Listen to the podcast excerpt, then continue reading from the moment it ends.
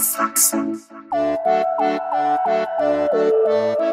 Und das ist natürlich was, das wollen wir weiter verbessern. Also da möchten wir auch ähm, gerne Feedback empfangen und, und schauen, äh, was ähm, ist denn wirklich äh, wichtig jetzt im Alltag, ähm, um den Überblick zu behalten, damit ich wirklich eine Hilfe habe in der Bekämpfung der Pandemie.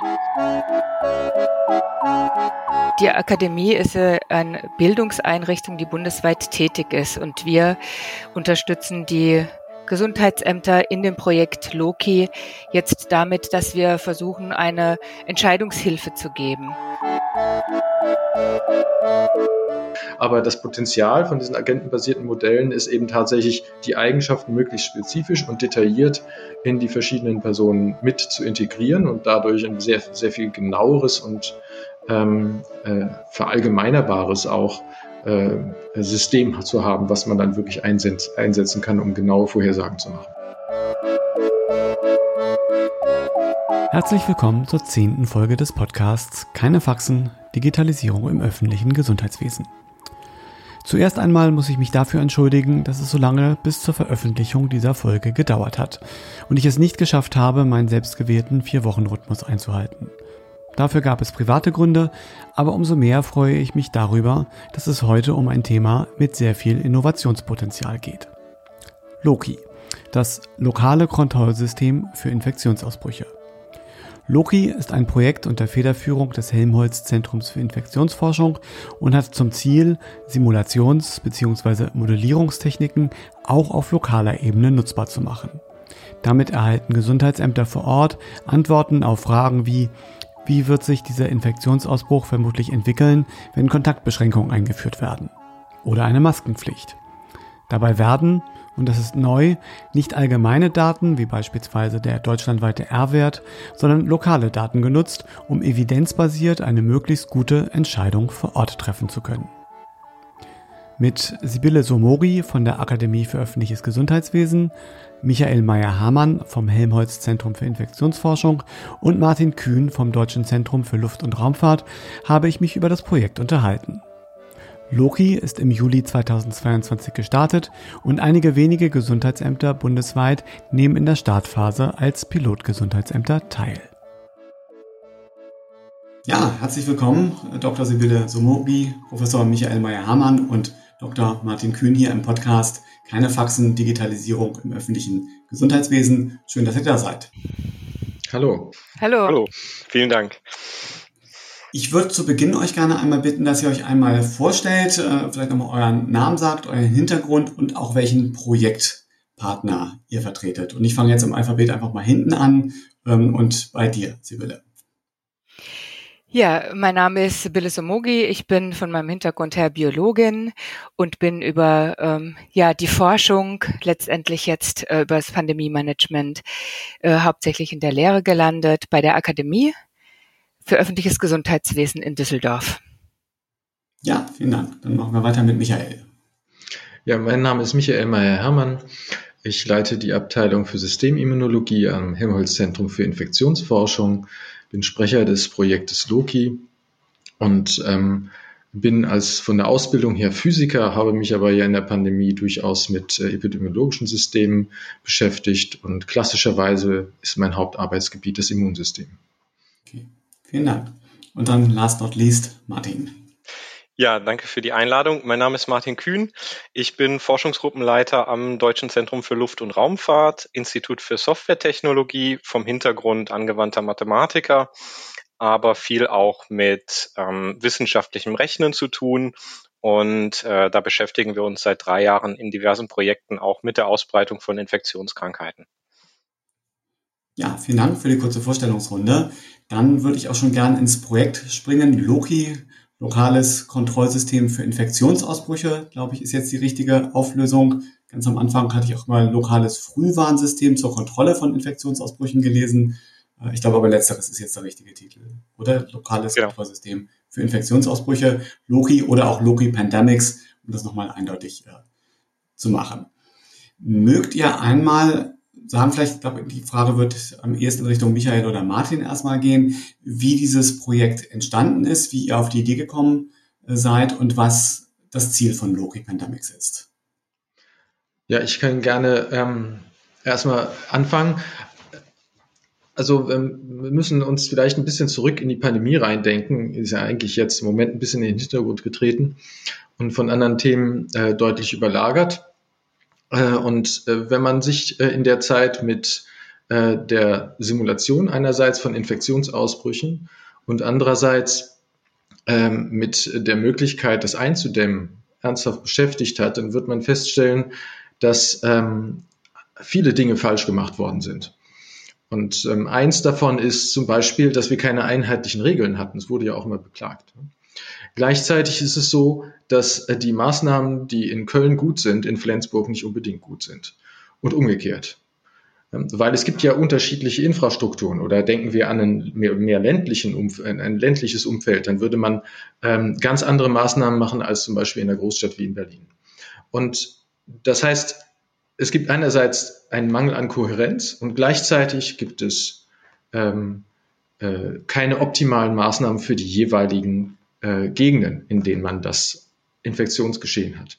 Das heißt, in dem Moment, wo also ein Infektionsgeschehen irgendwo startet, wie zum Beispiel in einer Stadt, sagen wir Köln, dann würde man eigentlich gerne optimale Möglichkeiten haben, das dort lokal auszudämmen und nicht darauf zu warten, dass erstmal das wie ein ähm, breites Feuer sich über das ganze Land ausgebreitet hat und erst dann reagieren. Und dann muss man ja überall reagieren. Also sind diese ganzen Lockdowns eigentlich notwendig gewesen? Ist eine Frage, die man sich stellen kann. Und hätte man es nicht vielleicht lokal eindämmen können? Und wenn es sich schon ausbreitet, hätte man dann nicht lokal differenziert eigentlich ähm, reagieren können. Und das sind so die Fragen, die letztlich zu dem Loki-Projekt ähm, geführt haben. Die Vision, die wir hatten, ähm, ist, dass wir gesagt haben, wir möchten gerne die Infrastruktur der jeweiligen Gegend mit einbeziehen, die Art des lokalen Infektionsausbruchs einbeziehen und dann überlegen, ist das erstmal etwas, was gefährlich ist? Ist es etwas, worauf wir reagieren müssen? Und was ist dann die bestmögliche Maßnahme, um darauf zu reagieren, wenn wir reagieren müssen? Und genau diese Fragen geht das Projekt Loki an. Ähm, und wir hoffen, dass wir dadurch in allen Gesundheitsämtern lokal sinnvoll Unterstützung bieten können, ähm, zu reagieren, wenn es wieder Infektionsausbrüche geben sollte. Sprich, das entscheidende Kriterium bei Loki ist ja dann tatsächlich der lokale Ansatz. Äh, du sprachst eben gerade von Simulationen oder das, äh, der Begriff Modellierung fällt dann ja auch häufiger. Das, glaube ich, haben wir in der Pandemie, wenn wir uns zurückerinnern, ja auch äh, gelernt, dass viel modelliert wurde, aber eben entweder bezogen auf das gesamte Land oder für ausgewählte Regionen. Heinsberg ist eine Studie, die ja auch durch die Medien ging. Und der Ansatz von Loki ist jetzt wirklich auf das lokale Gesundheitsamt herunterzugehen und dort eine Hilfestellung eben für das Handeln vor Ort lokal zu liefern. Dann würde ich gleich tatsächlich an der Stelle auch schon mal zu Sibylle überleiten, ähm, denn ich glaube, dein Part, soweit ich das verstanden habe, ist ja tatsächlich den Transfer dann zu den Gesundheitsämtern zu machen und sagen, dafür zu sorgen, äh, dass das, was das Projekt Loki an Technik und Infrastruktur und Modellierungstechnik zur Verfügung stellt, auch vor Ort bei den äh, Gesundheitsämtern ankommt. Wie mhm. ist da der Ansatz? Ja, Genau, ähm, die Akademie ist äh, eine Bildungseinrichtung, die bundesweit tätig ist. Und wir unterstützen die Gesundheitsämter in dem Projekt Loki jetzt damit, dass wir versuchen, eine Entscheidungshilfe zu geben, unter anderem auch über ähm, diese Simulationen der Webanwendung, ähm, Maßnahmen auszutesten, wie zu visualisieren und darzustellen und damit eine Vorstellung äh, zu geben, welche Maßnahmen sind in einer spezifischen Situation sinnvoll. Und ähm, dafür ähm, sind wir letztendlich für den Transfer dieser ähm, Webanwendung aus der Entwicklung in die Praxis zuständig. Ja, vielen Dank. Ich würde gerne bei dem Lokalen nachher noch mal ein bisschen nachbohren, aber jetzt einmal noch überleiten ähm, zu Martin. Du hattest ja in der Vorstellungsrunde auch gesagt, dass du dich mit angewandter Mathematik beschäftigst. Also ich kann mir vorstellen, da kommen jetzt äh, ganz, ganz viele Daten zusammen. Äh, es bestehen zwischen bestimmte Abhängigkeiten zwischen den Daten, bestimmte Regelmäßigkeiten und es geht darum, das so abzubilden, dass am Ende ja doch vielleicht eine konkrete Handlungsempfehlung bei rauskommt oder eben ein Warnsignal, Achtung, hier entsteht gerade was Gefährliches, hier entsteht eine Handlungsnotwendigkeit.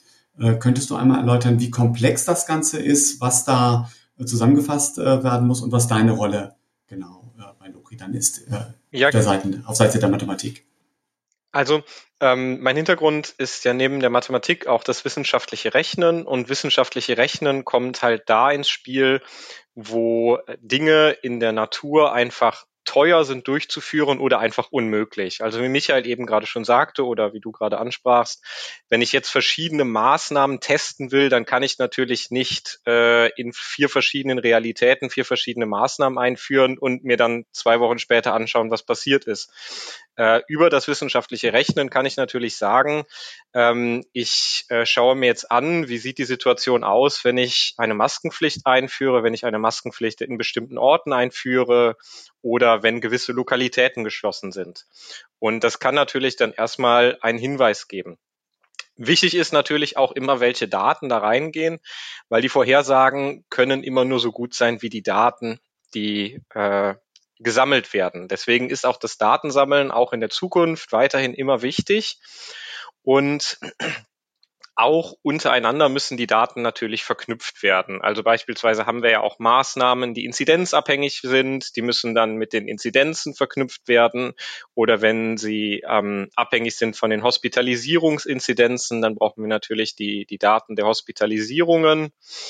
Und ähm, was auch sehr wichtig ist, wenn man ja ein lokales System haben möchte, muss man nicht nur die lokalen Infektionen sich anschauen, sondern man muss auch schauen, wie ist denn beispielsweise die Mobilität zwischen den Regionen. Also wenn die Mobilität zwischen zwei Regionen sehr niedrig ist, dann ist die Chance natürlich geringer, dass ein Hotspot von einer Region auf die andere überspringt, während dieses Risiko natürlich steigt, wenn das zwei Regionen sind, die sehr stark miteinander gekoppelt sind. Also das ist vielleicht so ein ganz kleiner Einblick. Und um so ein bisschen die Komplexität nochmal abzufragen, das sind ja ganz viele Parameter, die sich gegenseitig beeinflussen. Und wenn ich es richtig verstanden habe, ist es ja so, dass es auch zu derart aufwendigen Rechnungen führt, dass die wahrscheinlich lokal auf einem Rechner im Gesundheitsamt nicht mehr durchführbar wären. Und Teil eures Projektes ist ja auch, dass ihr eine entsprechende Rechenkapazität, ich glaube unter anderem über das Forschungszentrum Jülich dann auch zur Verfügung stellt.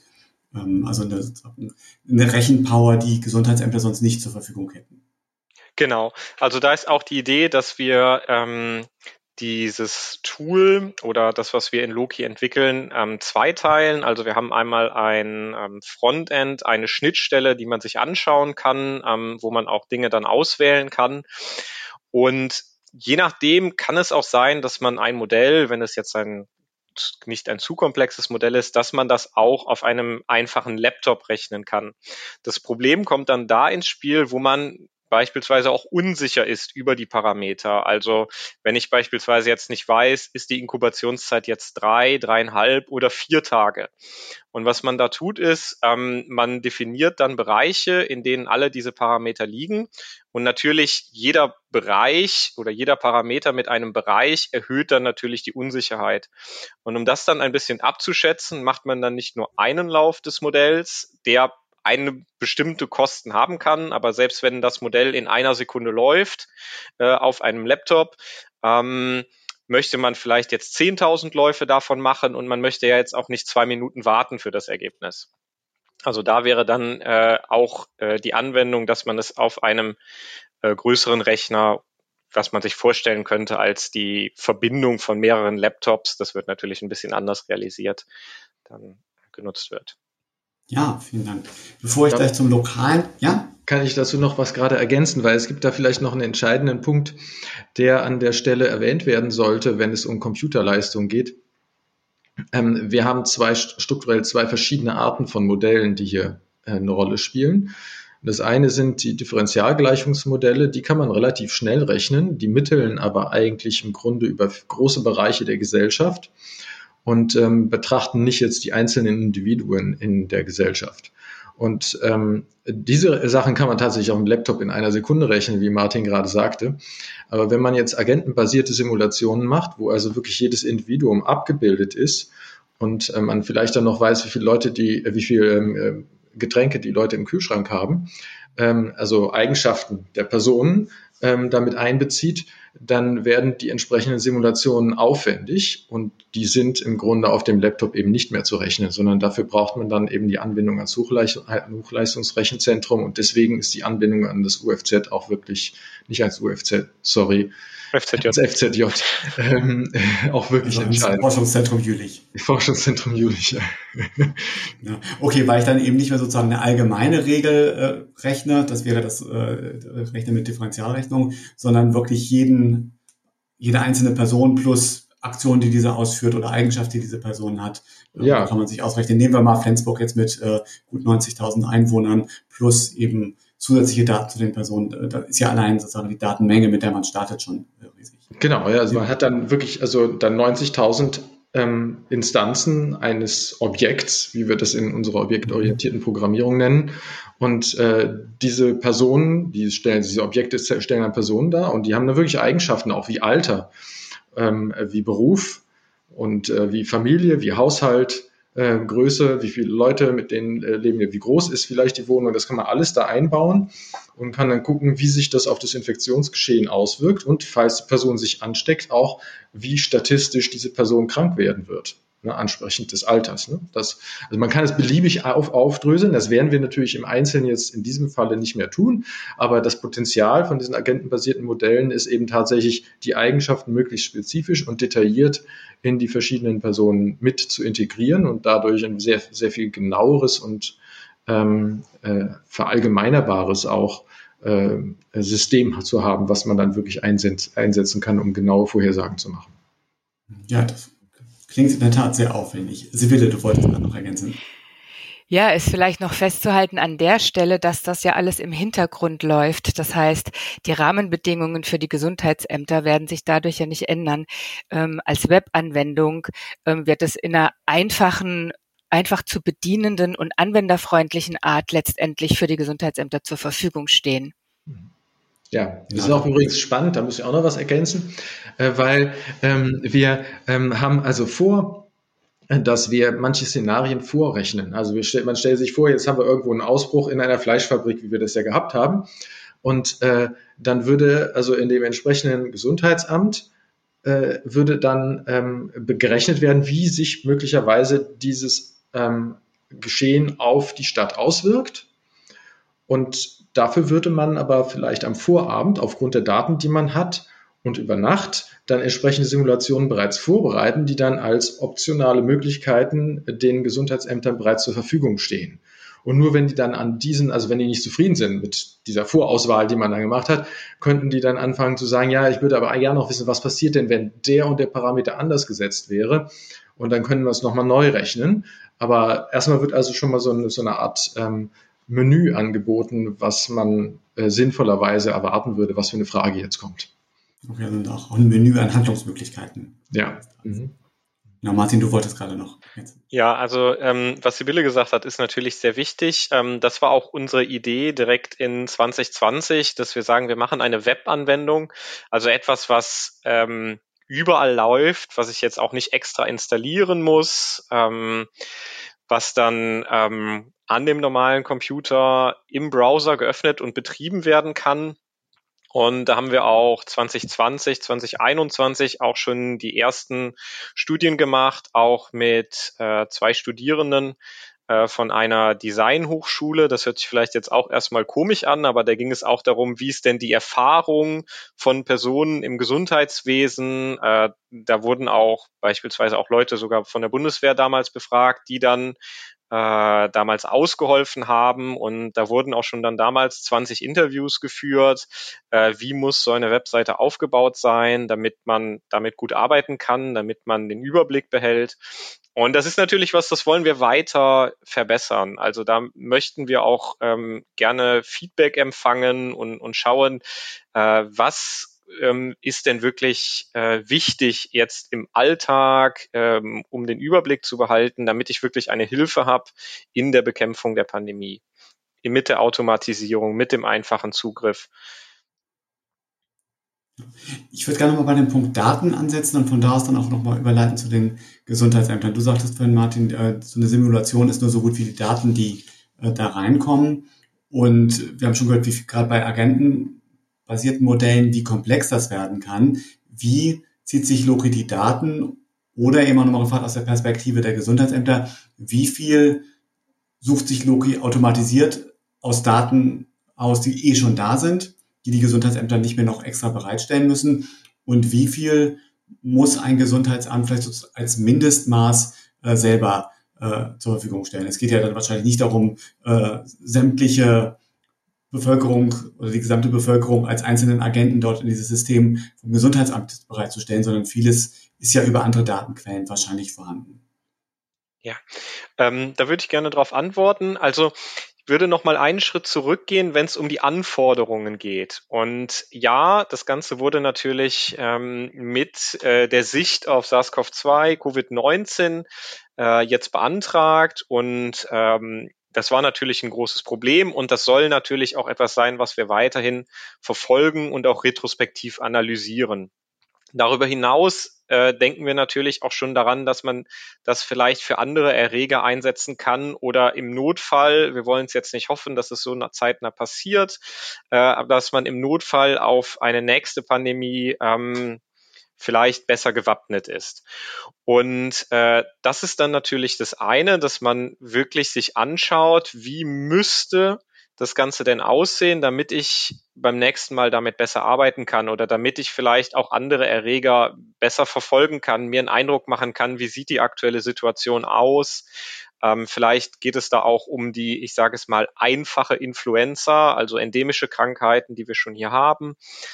Ähm, das ist der erste Punkt. Also die Anforderungen sind jetzt nicht nur die Daten, sondern für uns ist auch wichtig, dass wir schauen, wir entwickeln etwas, was auch übertragbar ist. Und der zweite Punkt, was die Daten angeht, äh, das ist sehr divers. Also wir nutzen natürlich viele Daten, die öffentlich verfügbar sind, die vom Robert Koch Institut, vom Divi Intensivregister und so weiter zur Verfügung gestellt werden. Da geht es um berichtete Fallzahlen, da geht es um Intensivbelegungen oder Krankenhausbelegung. Aber da kann man auch äh, schauen, inwiefern man das Modell vielleicht verbessert, indem man feiner aufgelöste Daten hat. Also diese Daten sind ja aktuell auf Landkreisebene oder viele Daten werden auf Landkreisebene mit, mit sechs Altersgruppen veröffentlicht. Und ähm, da müssen wir schauen, ob man vielleicht unter Wahrung des Datenschutzes auch äh, in manchen Landkreisen, vielleicht großen Landkreisen oder großen Stadtkreisen, eine feinere Auflösung nutzen kann, um vielleicht dann sogar auf Stadtteilebene oder ähm, Gemeindeebene im Landkreis äh, diese Analysen zu machen. Mhm. Ja, vielen Dank. Ich würde jetzt gerne tatsächlich den Sprung einmal machen zu den Gesundheitsämtern, ähm, die ja dadurch, dass sie Loki einsetzen, natürlich davon profitieren können, weil sie bessere lokale Entscheidungen treffen. Auf der anderen Seite, äh, ihr seid ein Forschungsprojekt, äh, versprecht ihr euch ja auch davon, dass dadurch, dass Loki in der Praxis in die Anwendung kommt, ihr daraus merkt, wo muss Loki noch ähm, verbessert werden oder wie kann, wie kann sich Loki weiterentwickeln.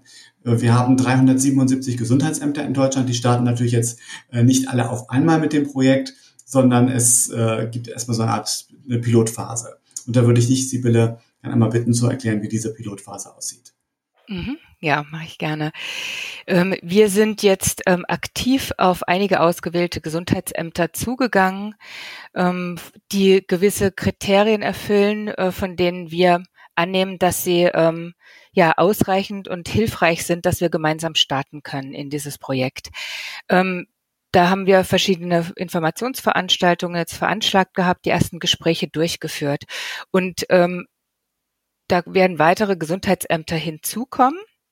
Insgesamt ähm, wollen wir aber mit nicht zu vielen Pilotgesundheitsämtern starten, weil wir die Kapazitäten jetzt auch erstmal entsprechend einschätzen müssen und wir auch die ersten Rückläufe, die wir aus diesen ersten Gesprächen bekommen, an Informationen, an Fragen und auch an dem Bedarf tatsächlich an diese Webanwendung, das wollen wir gleich mit einfließen lassen. Also das heißt, es ist ein ständig wachsendes ähm, Projekt und Unternehmen und deswegen ähm, wollen wir auch diese Pilotphase durchführen. Das heißt, die Gesundheitsämter werden jetzt informiert, dann ähm, werden wir oder sind dabei, Schulungsmaterialien zu erstellen.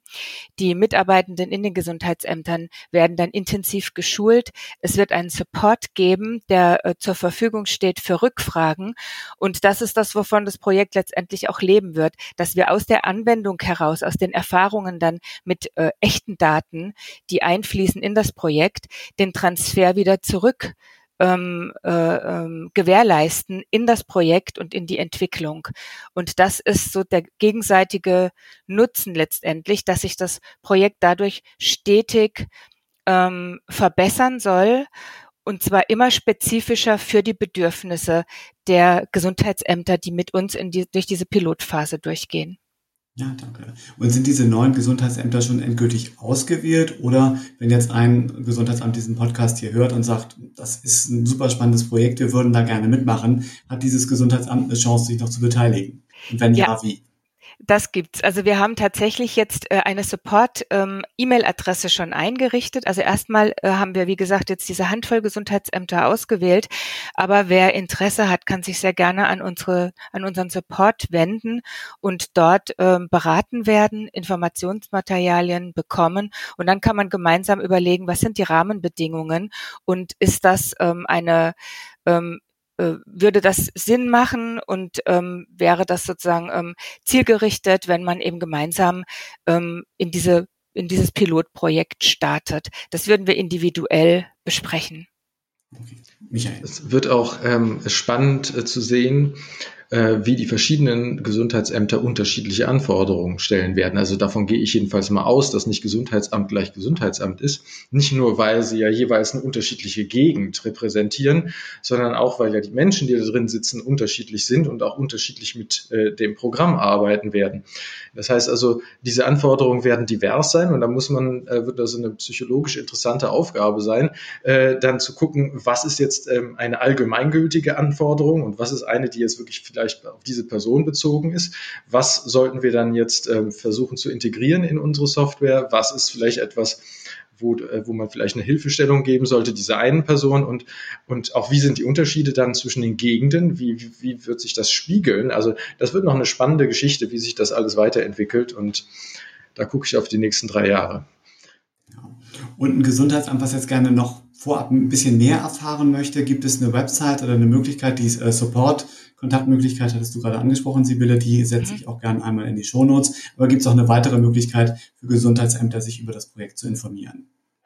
Ja, momentan wird eine Webseite erstellt, die äh, alle Kooperationspartner dann ähm, integrieren werden äh, in, in ihre Website und ähm, darüber wird man sich informieren können. Das wird gerade im Moment auf die Beine gestellt. Aktuell gibt es das leider noch nicht. Man kann noch nichts anklicken, aber es ist alles gerade auf einem sehr guten Weg in der heißen Phase und wird äh, sehr schnell bereitstehen. Ja, wir sind ja schon in der Redaktion, äh, Redaktion, Redaktionsphase. Also es geht jetzt nur noch um, um Freigabe und dann hochladen. Ne? Genau. Beziehungsweise, also wenn man mit äh, in seine Suchmaschine einmal Loki und HZI eingibt, äh, landet man zumindest auf der kurzen Darstellung äh, von Loki. Das auf jeden Fall. Seiten vom Helmholtz Zentrum für Infektionsforschung. Genau. Und wie gesagt, alles, was ich an Informationen noch finde, setze ich dann auch gerne in die Show Notes. Ähm, ja, wir konnten natürlich jetzt in der Kürze der Zeit Loki wirklich nur anreißen, ähm, aber das ist jetzt ja auch nicht mein Anspruch, bis in die letzte wissenschaftliche Tiefe hier zu gehen. Das könnte ich auch gerne, gar nicht. Ich habe da noch eine Abschlussfrage. Bevor ich die stelle, würde ich euch aber gerne nochmal die Gelegenheit äh, bitten und einmal fragen, ist noch irgendwas offen geblieben, was ihr gerne noch zu Loki sagen wolltet? Martin. Ja, ich wollte noch eine Sache sagen, was so eine Motivation war, wie es zu Loki kam.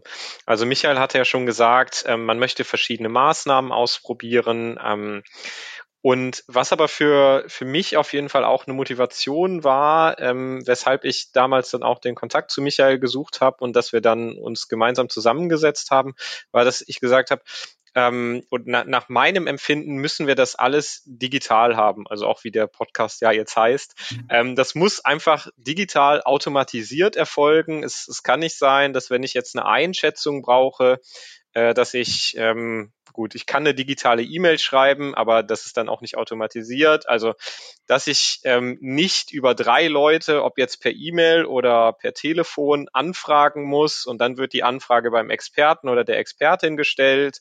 Äh, dann bereitet der die Person ein PDF vor, das wird dann zurückgeschickt und äh, dann muss das erstmal gelesen werden und bis dahin ist eine Woche vergangen. Und äh, da habe ich gesagt, das müssen wir automatisieren. Wir haben ja diese ganzen Modelle und es muss einfach und schnell zugänglich sein, da wo es gebraucht wird. Und das ist ein Riesenproblem, wenn man äh, jetzt einen Schritt weiter denkt und an die Krankenhausdaten denkt. Deswegen haben wir ja auch das CISPA drin. Also das ist äh, das äh, Helmholtz Zentrum für Systemsicherheit.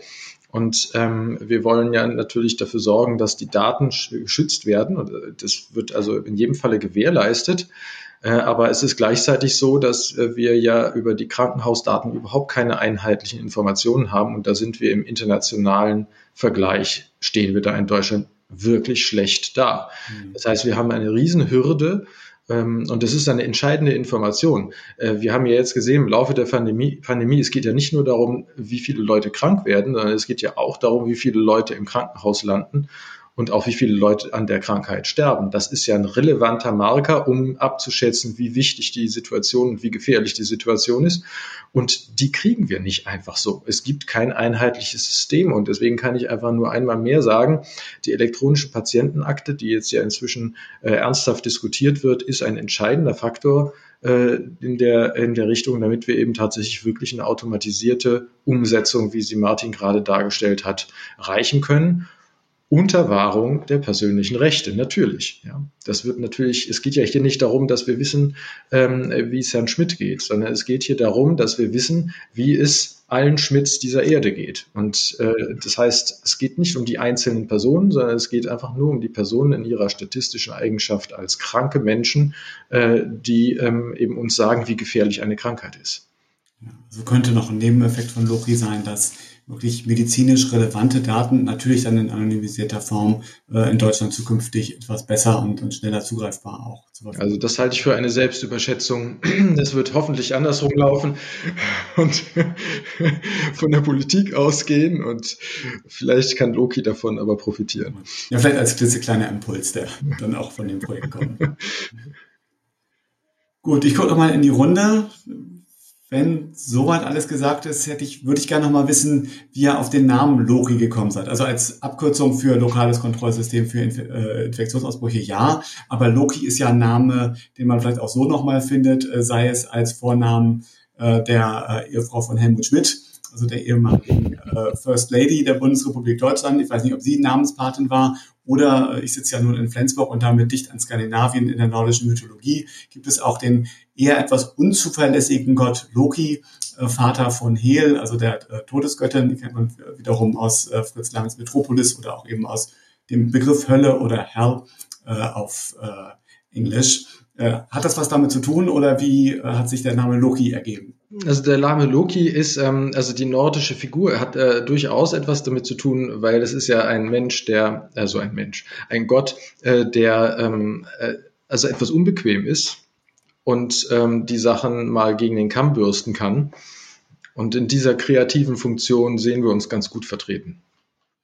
Okay, also war äh, die, die Assoziation zum, äh, zu Loki in der nordischen Mythologie ja nicht so ganz verkehrt. Und wie gesagt, ich glaube, er ist wirklich sehr zweideutig eingeschätzt. Also ist nicht so eindeutig gut, nicht eindeutig nee, gut. Nee, ist genau. So dazwischen. Ist ja, ist ja mit dem Projekt vielleicht auch so, weil letztlich äh, die Maßnahmen, die wir analysieren, sind ja auch nicht jedem recht. Ne? Das haben wir ja in der Pandemie durchaus auch erleben. Ja, ja, das stimmt. Gut, dann vielen herzlichen Dank auch für diese Erklärung und äh, herzliche Grüße an euch und äh, nochmal ein ganz, ganz herzliches Dankeschön, dass ihr euch die Zeit genommen habt, hier das Projekt Loki einmal vorzustellen. Herzlichen Dank. Danke, Torge, für diese Initiative. Dank für die Einladung. Danke schön für die Einladung. Tschüss. Sehr gerne. Tschüss. Torge. Tschüss. Das war das Gespräch mit Michael Meyer-Hamann, Sibylle Somogi und Martin Kühn zum Projekt Loki, lokales Kontrollsystem für Infektionsausbrüche. Da das Projekt erst Mitte letzten Jahres gestartet ist, bleibt die weitere Entwicklung sehr spannend. Wenn du dich über Loki weiterhin informieren möchtest, so wirst du auf der in den Shownotes verlinkten Internetseite fündig. Bis zur nächsten Folge dieses Podcasts wird es zum Glück nicht noch einmal so lange dauern wie bis zu dieser Folge, denn das Gespräch wurde bereits aufgenommen. Mit Vanessa Völzko vom Institut für Public Health der Charité in Berlin habe ich mich über das Thema KI-gestützter Coronavirus-Hotline-Assistent für Gesundheitsämter unterhalten. Wenn du Anmerkungen oder Rückfragen zu meinem Podcast hast, dann schicke mir doch bitte eine Mail an keinefaxen.posteo.de. Mein Name ist Tore Korf und ich sage danke fürs Zuhören und bis zur nächsten Folge. Tschüss.